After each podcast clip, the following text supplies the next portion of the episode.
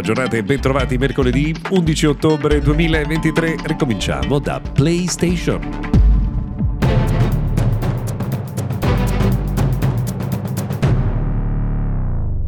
Mercoledì dunque metà della settimana, se non avete mai sentito prima Mr. Gadget Daily, questo è un notiziario quotidiano dedicato al mondo tech e dell'elettronica di consumo.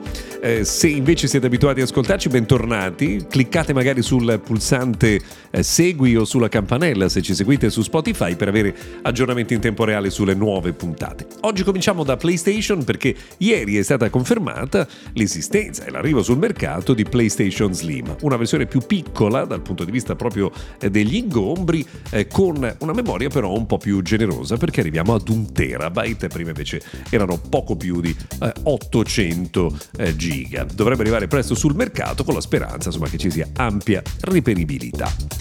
Si torna a parlare anche di Google e Sonos che da tempo ormai si affrontano in tribunale eh, sappiamo Sonos produce sistemi multi-room, quindi sistemi audio che possono essere messi in più stanze collegati tra loro con il wifi e poi, e poi soundbar. Eh, Sonos aveva accusato Google di aver violato un brevetto proprio per gli altoparlanti multi-room, proprio per questa ragione Google aveva rimosso la possibilità di collegare tra loro i vari altoparlanti Google Nest, adesso invece dopo che un giudice ha ribaltato la prima sentenza e quindi ha dato ragione a Google, questa funzionalità tornerà a disposizione degli utenti, coloro che usano gli altoparlanti Google Nest. Si torna a parlare anche di Apple per gli aggiornamenti. Se avete Apple AirPods Pro 2 riceverete un aggiornamento, ma non si sa ancora che cosa cambi negli auricolari. E poi, a distanza di qualche giorno dall'arrivo di iOS 17.0.3, sono stati fatti dei test per capire se iPhone 15 Pro venga rallentato dal nuovo software. Ecco, il risultato di questi test eh, dice che no, non viene rallentato, quindi migliora il tema del surriscaldamento, ma non ci sono peggioramenti delle performance.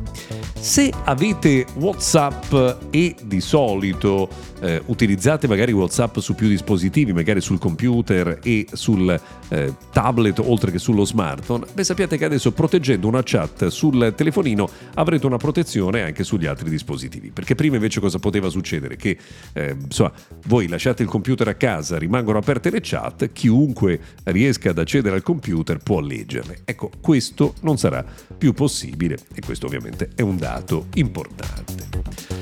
A proposito di Google, c'è un'altra novità molto interessante che riguarda le famigerate Google Passkeys. Noi diciamo famigerate, ma in realtà è una soluzione fantastica, cioè la possibilità di accedere al vostro account quando siete sul vostro telefonino sul vostro computer digitando la password proprio del computer o del eh, telefono. Ecco, ora questa possibilità, quella di usare le passkeys, viene abilitata di default, quindi chiunque potrà eh, sfruttare questo eh, tipo di funzionalità vita.